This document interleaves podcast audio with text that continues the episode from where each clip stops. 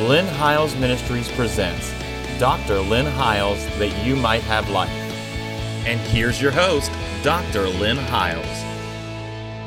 Welcome to the show again today. I, I trust you've been tuning in every week and uh, enjoying what we're sharing uh, from the Word of God. Uh, we, we are so appreciative of the response that we've gotten literally from around the world. We really have heard from the Ukraine, from Russia, from Brazil, New Zealand, uh, the Netherlands. Uh, uh, Nigeria, all of you know, all because of the power of a camera and because of you, our faithful partners who've helped us literally reach around the world. Let me say to you very quickly uh, that if you have missed any of our programs, once again, you can go back to our YouTube channel and you can watch us on YouTube. Everything we have aired to date is there, at it is archived, so you can go back and review and study.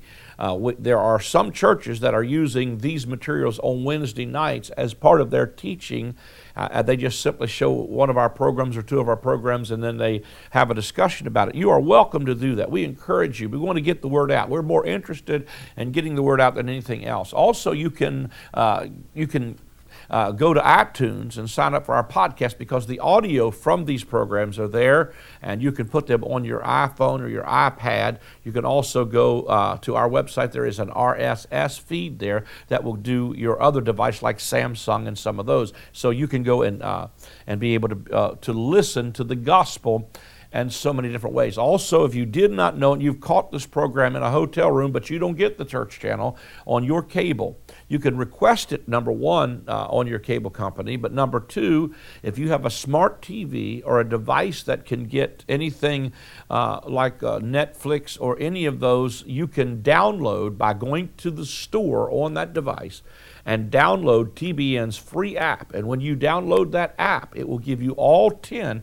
of TBN's channels that you can watch on your smart device or on your smart television. So you can get these channels and enjoy the Word of God uh, and, uh, and, and, and, and grow by what we're sharing. We realize that we are sharing something that's different, perhaps, than maybe other perspectives.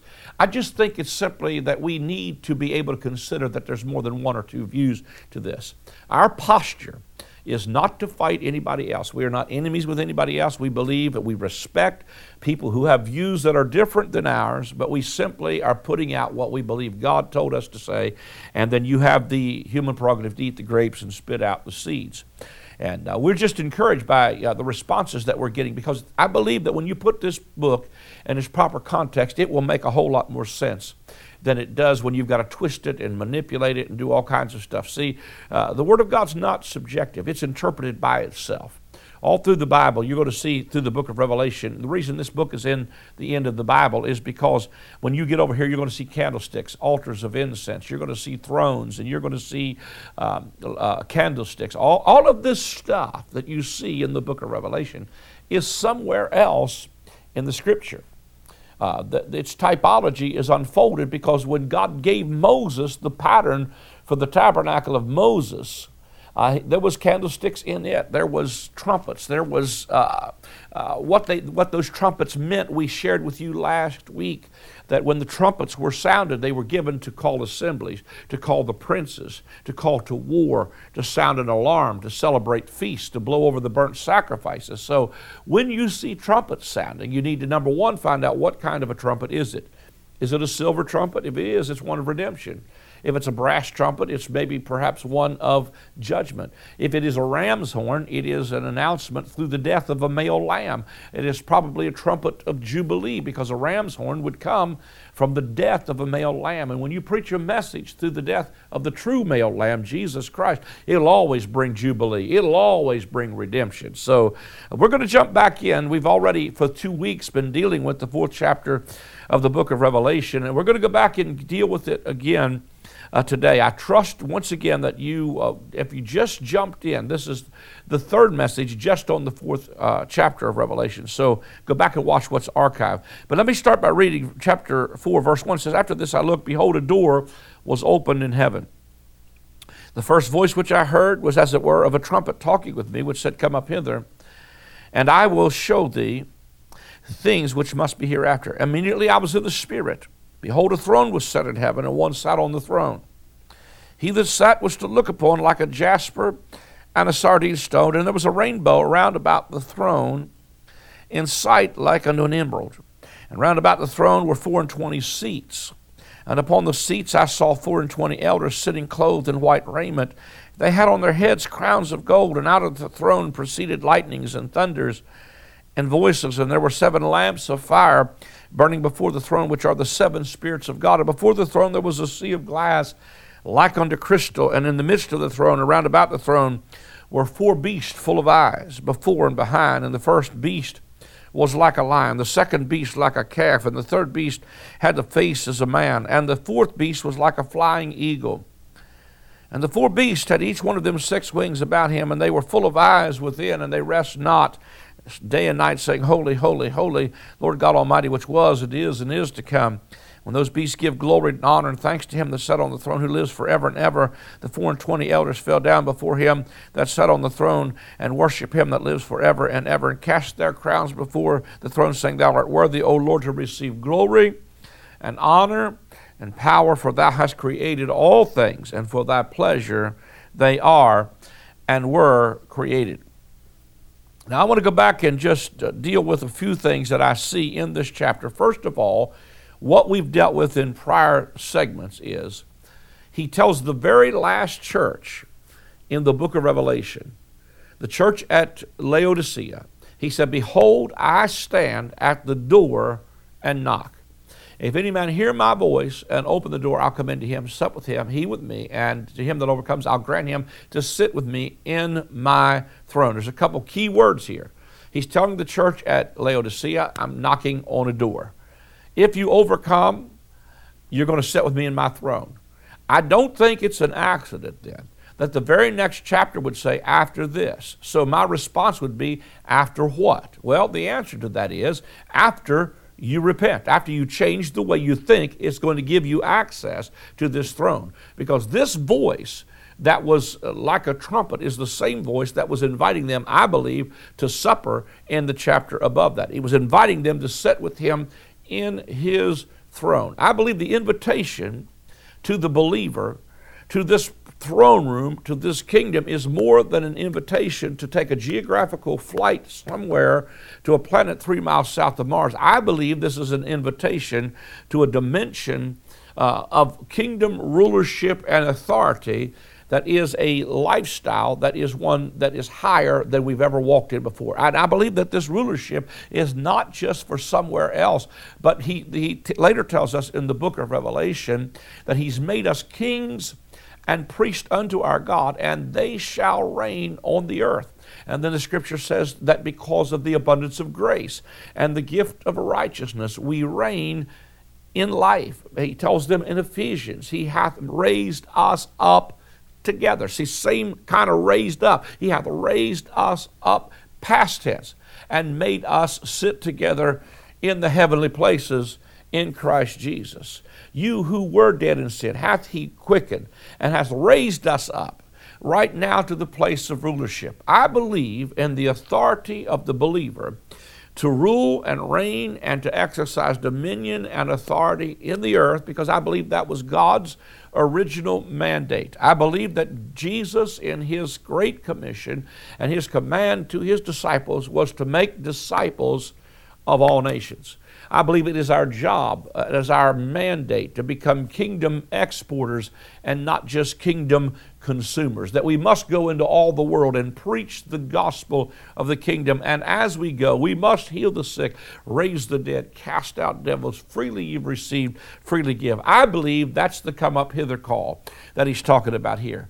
And it may be as well to include the fact that he called John to a place to see what was going to take place in the future from the perspective of the kingdom. But nevertheless, everything that happens as a release from this throne in chapter 5, chapter 6, chapter 7 is all going to come from the little book that's in the right hand of the one who's seated on the throne. I believe that this little book that's in the right hand of the one that's seated on the throne is the execution of the new covenant. I believe that this, and let me just say why, because unless we go into this, he says, immediately I was in the Spirit. Behold, a throne was set in heaven, and one sat on the throne. He that sat was to look upon like a jasper and a sardine, and there was a rainbow round about the throne in sight like unto an emerald. Now, I probably won't get any further than that today in this segment. But when I see, first of all, I, I did a lot of study on this. I, you know, matter of fact, probably a lot of my credit for my uh, doctor's degree has come from my work on the book of Revelation. But uh, what I began to study was that these stones that you see being described are the same stones that are on the breastplate of the high priest, which had the names of the 12 tribes of Israel written on the breastplate of the high priest. The high priest would carry them on his heart, just like Jesus, our high priest, would carry us on his heart. Now, there's no definitive place where it tells you which stone was what. But if you go in the order of birth, it would be a certain way. And if you would go in the order of the birth mother, it would be another way. So those points are not necessarily points of contention to me. However, I'm just telling you that there's, there, there's options in this. Different people have different opinions about it. But the jasper stone, simply what I'm going to deal with is the color of it because it literally, the jasper was a stone that, from my studies as I looked at it yesterday, came from a word odom, which means, or we could almost sound it like Adam, and it literally means red. There was a red man. There's a red man. There is a man seated on the throne. There is a man right now named Jesus who is the Son of man and the Son of God, who is seated on the throne. And because he came to the earth, he was both human and divine. He has authority in both dimensions, both the visible and the invisible. So he has the right to rule and reign. All power, he said, is given to me in heaven and in earth. Think about that. And then his immediate response to all power being given to him was he turned around and said, Go ye. I believe somebody needs to hear a go ye word. Go ye. That's why we're doing television. Go ye into all the world and preach the gospel. Make disciples out of all nations. See, I believe that the kingdom of God must invade everything. I believe we're living in an hour when God is, is using us as well as others to wake the church up to our God given mandate to see the kingdom of God expanded uh, in areas of politics, in areas of education, in areas of entertainment, in areas of finance, in areas of business. Every area of our lives needs to be affected by the kingdom of God. You may not be called to the ministry, but you might be called into entertainment. You might be called into uh, the business world. If ever we need some kingdom impartation, it's in the business world. I believe a lot of times while we've been rocked to sleep with theologies that have preached this message here and uh, uh, have come up hither to an evacuation type message, is that while we were preparing to leave, there's the enemy was preparing his his subjects to, to, for politics, for, for entertainment. And I believe that, listen, even, even if I'm wrong about my assumptions about that, I, I, I believe that even if I'm wrong about that, I, I, I want to at least do what I can to affect what's around me. And if I'm wrong and a trumpet sounds tomorrow and it's different than I'm teaching, then I, I'm going with you. Hallelujah. I'm, I'm out of here just like anybody else. So if we're wrong about this, uh, you know, the only, the only requirement, uh, you know, would be to be born again. And so therefore, you know, I, but my mandate is occupy. Jesus said this occupy. So that means it's a military term. If I'd say to you, occupy, uh, Germany, uh, then that would mean take over. And I believe that what God is saying is He's raising up people that are going to enter into arenas of the kingdom and begin to infiltrate. Uh, the entertainment industry. They're going to begin to infiltrate politics. I believe God is raising up people in our local churches that can be magistrates and judges and, and presidents and senators and congressmen and begin to change the things. You know, our, our country was founded by forefathers who were believers. And when you go back and you really read their memoirs and you read what they wrote, astoundingly, it was a people who were really desiring to see the kingdom of God. As a matter of fact, the new world that was discovered was discovered because somebody had a kingdom mentality that wanted to see uh, the kingdom of God expanded outside of the borders of Europe and all over those areas. And they came with an expectancy uh, to find the New World. And when they came to the United States, they came because they wanted to celebrate the freedom of religion and their newfound uh, revelation uh, of Jesus and, and, and, and begin to bring the kingdom. And the principles of this great nation were what's founded on one nation under God indivisible with liberty and justice for all. And even on the great Liberty Bell in Philadelphia uh, is the words of the uh, declaration for the year of Jubilee that it has the scripture written on it to declare liberty throughout the land. That's what God, I believe, is wanting to do is restore a church back to where the, it, it, it becomes the real salt. It becomes the real light. If it doesn't, it'll be good for nothing to be trampled underfoot. I'm passionate about this. I want to see the kingdom of God manifested. And if I'm wrong, I'll just stand before God one day and he'll, he'll just look at me and say, Son, you just tried too hard. Thanks for believing me big. Thanks for believing my authority, but I just didn't. Let me tell you, I'm going to preach a great big God. I'm going to preach a wee little defeated devil, and I'm going to preach it until somebody believes it and we begin to act on this stuff and change circumstances all around us. But when he began to talk about our throne set in heaven, I believe he's talking about uh, this, this dominion idea, this executing the kingdom. He has one that's set there like a jasper stone at a sardine, and there was a rainbow around about the throne in sight like a new emerald. Now, I probably won't get beyond the, the uh, emerald today, but uh, to me, when I see this rainbow around the throne, the first usage of the word rainbow is in the book of Genesis. And I believe it speaks of a covenant. In Genesis uh, chapter number 9. Let me just go ahead and, and turn there in, in uh, Genesis, the ninth chapter. And God blessed Noah and his sons and said unto them, Be fruitful, multiply, replenish the earth. Now, Noah's name means rest. I think it's incredible that his name means rest because this powerfully pictures to me the mandate. In other words, he's making a connection to a rainbow. The first usage of this word rainbow is when he comes off of this ark. Now, let me just read for you for a moment. And it goes on to say, And the fear of you and the dread of you shall be upon every beast of the earth, upon every fowl of the air, upon all that moves upon the earth, upon all the fish of the sea. And to your hand they are delivered. God renews his dominion mandate. Every morning, every moving thing that lives shall be meat for you, even as the green herb have I given you all things. But flesh with the life thereof, which is the blood thereof, shall you not eat. And surely your blood of your lives will I require at the hand of every beast, will I require at the hand of man, at the hand of every man's brother, will I require the life of a man. Whoso shed man's blood, by man shall his blood be shed, for in the image of God made he him. And you, be ye fruitful and multiply, bring forth abundantly in the earth and, and multiply therein. I love the Message Bible uh, on this particular verse, verse 7. It says, uh, uh, it says, it, it, says, Whoever sheds human blood, by humans let his blood be shed, because God made humans in his image, reflecting God's very nature. You are to bear fruit, reproduce, live life, lavish life on the earth, and live bountifully. That was God's, that was God's mandate and desire is that we would live life lavishly on the earth, the abundant life on every level. It goes on to say, Be fruitful, multiply, bring forth abundantly in the earth, and multiply therein. And God spoke unto Noah and said to his, him and his sons with him, saying, And I, behold, I establish my covenant with you and with your seed after you, and with every living creature that is with you, of the fowl of the cattle, with the fowl of the fowl, of the cattle, and of every beast of the earth with you.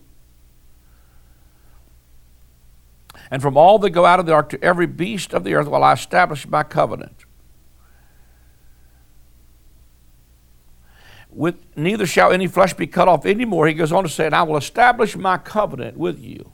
Neither shall all flesh be cut off any more by the waters of a flood, neither shall there be any more a flood to destroy the earth. And God said, This is the token of the covenant which I make between me and you and every living creature that is with you for perpetual generations. I do set my bow in the cloud, and it shall be for a token of a covenant between me and the earth. And it shall come to pass when I bring a cloud over the earth that the bow shall be seen in the cloud, and I will remember my covenant, which is between me and you and every living creature of all flesh, and the water shall no more become a flood to destroy all flesh, and the bow shall be in the cloud, and I will look upon it, that I may remember the everlasting covenant between God and every living creature of all flesh that is upon the earth. And God said unto Noah, This is the token of the covenant which I have established between me and all flesh that is upon the earth. And the sons of Noah went forth out of the ark, Shem, Ham, and Japheth, and Ham, his father of Canaan. Now I'm telling you, when you see a rainbow in Revelation 4,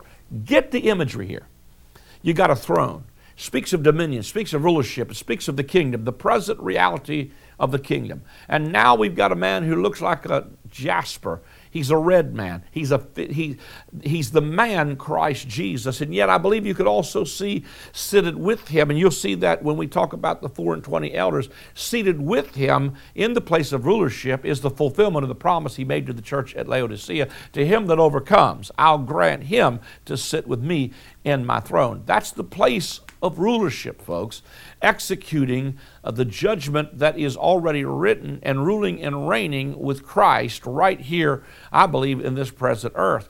But when you see a rainbow, it is the token or the symbol of a covenant. It is the covenant of peace. It is God saying, Look, this is the covenant that I'm going to make with every living creature. With that in mind, I also wanted to go over and look at something in Isaiah uh, chapter, uh, Isaiah chapter number 54. In Isaiah chapter number 54,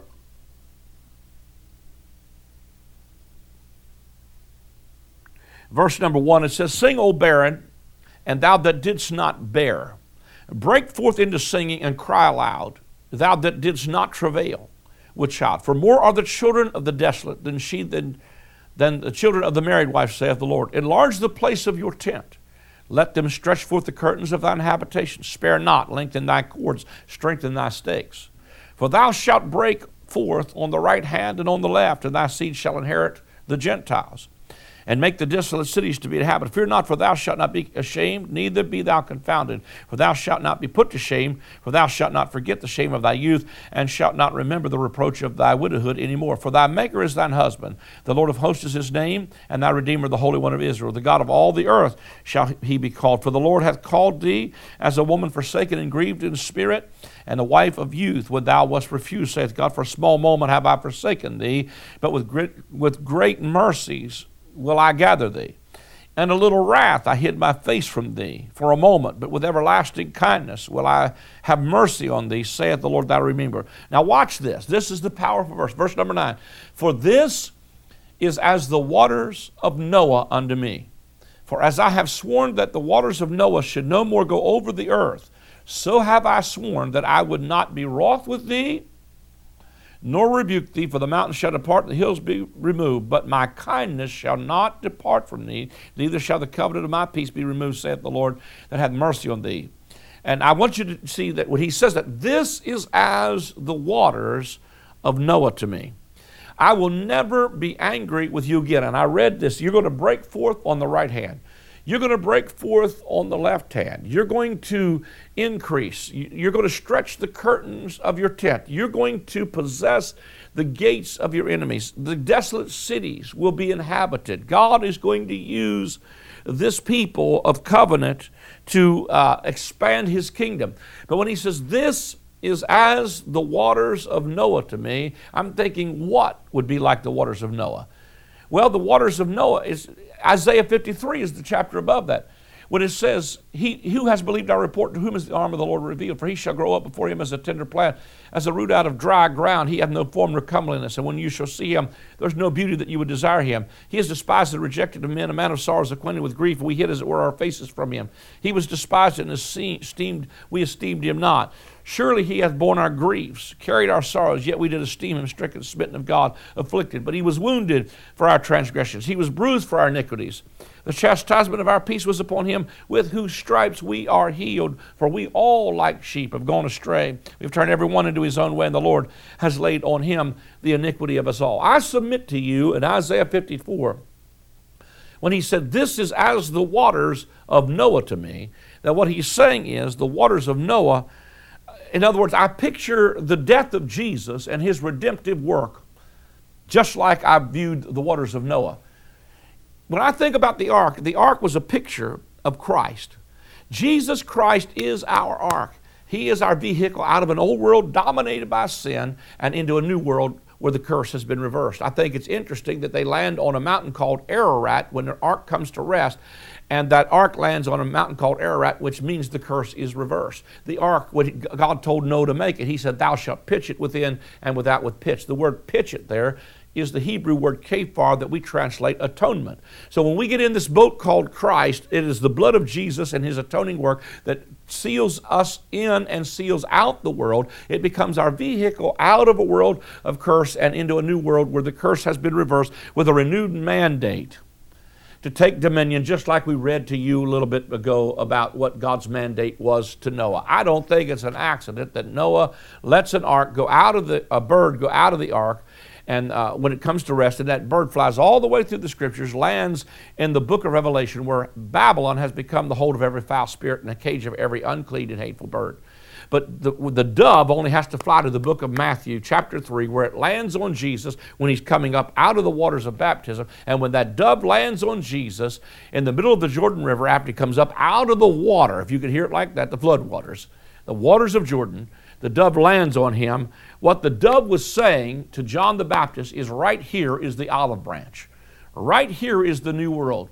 Right here is where the curse is reversed. I submit to you that that's what he's saying in Revelation 4 as that this throne room and this kingdom is a people that have been redeemed by the blood of the Lamb and they're standing in a new world with dominion and saying, I will never be wroth with you or angry with you again. That's the covenant that brings this kingdom into operation. We are out of time. Man, it goes fast. Take a moment, call that number on the screen sow seed into the ministry. It is your faithful partnership that helps us take the gospel around the world. Consider becoming a partner with us and call that number on the screen or go to our website and sow a seed in that way. God bless. Thanks for tuning in. For anyone struggling to understand John's writings in Revelation, this book provides true, biblically based answers. Through detailed insights into the letters John wrote to the seven churches of his day, you will learn how to avoid the mistakes of the early church to overcome today's trials and tribulations. This book will provoke you to thought and dialogue, bringing greater clarity and revelation of Jesus Christ.